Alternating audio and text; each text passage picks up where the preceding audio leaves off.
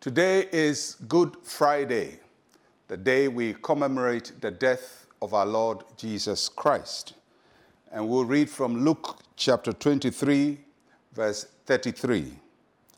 And when they had come to the place called Calvary, there they crucified him and the criminals, one on the right hand and the other on the left.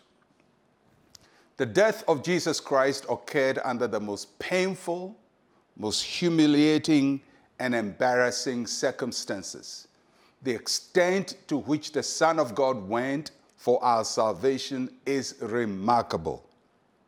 The form of his death, the place of his death, and the people he died with were all very, very humiliating.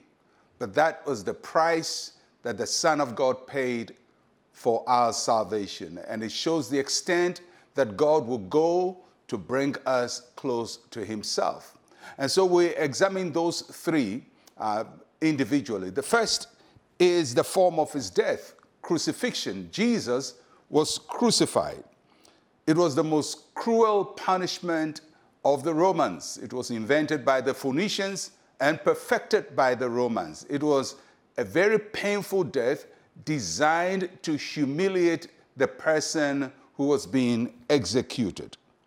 And Jesus Christ not only uh, suffered crucifixion, but he was whipped, he carried his cross, and he was nailed publicly on the cross. Crucifixion was a very slow death which resulted in suffocation. The second is the place where he died Calvary. Today it sounds like a very nice name, but Calvary was a place that was a rubbish dump, Golgotha for the Hebrews. And it was a place that was outside the city gates of Jerusalem. That is where people threw all the rubbish at on the hill of Calvary. It wasn't a nice place, it wasn't decorated, there weren't nice flowers and nice trees there. It was just a pure filthy, dirty rubbish dump. And Jesus Christ came from heaven, the glory of heaven, to die on a rubbish dump. And there, where all the west of the city was thrown out, what nobody liked ended up in Calvary. There, in that spot, that's where Jesus died. He was planted among the filth of the world. And the third is the people he died with criminals. So, crucifixion, Calvary, criminals, common criminals, thieves who had committed common crimes and were now being executed for their crime. And Jesus, who had committed no crime, was bunched up with them.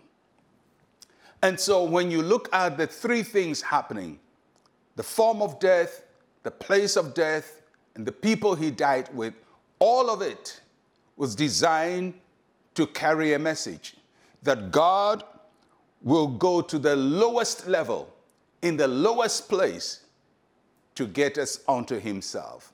And Jesus Christ paid the highest price in the foulest place on earth among the most despicable people, the lowest of people, to bring us to the heights of God's love, of God's grace, and of God's mercy. And today, when we talk of the crucifixion and the cross, the cross has become a symbol of honor, of glory. We actually use it to adorn ourselves. That shows what Jesus did to that cross. And we talk about the thief who found grace of salvation on the cross of Calvary. So, as we contemplate all that happens on this Good Friday, remember the extent God went the, to the lowest of the low to bring us to the highest of the heights. Let us pray. Say with me, Heavenly Father, thank you for allowing your Son Jesus to die for me. I receive his life in Jesus' name. Amen and amen. Well, my friends, I'll catch you again tomorrow as we talk about the events of Holy Saturday I am Pastor Mensa Otabil. Shalom, peace, and life to you.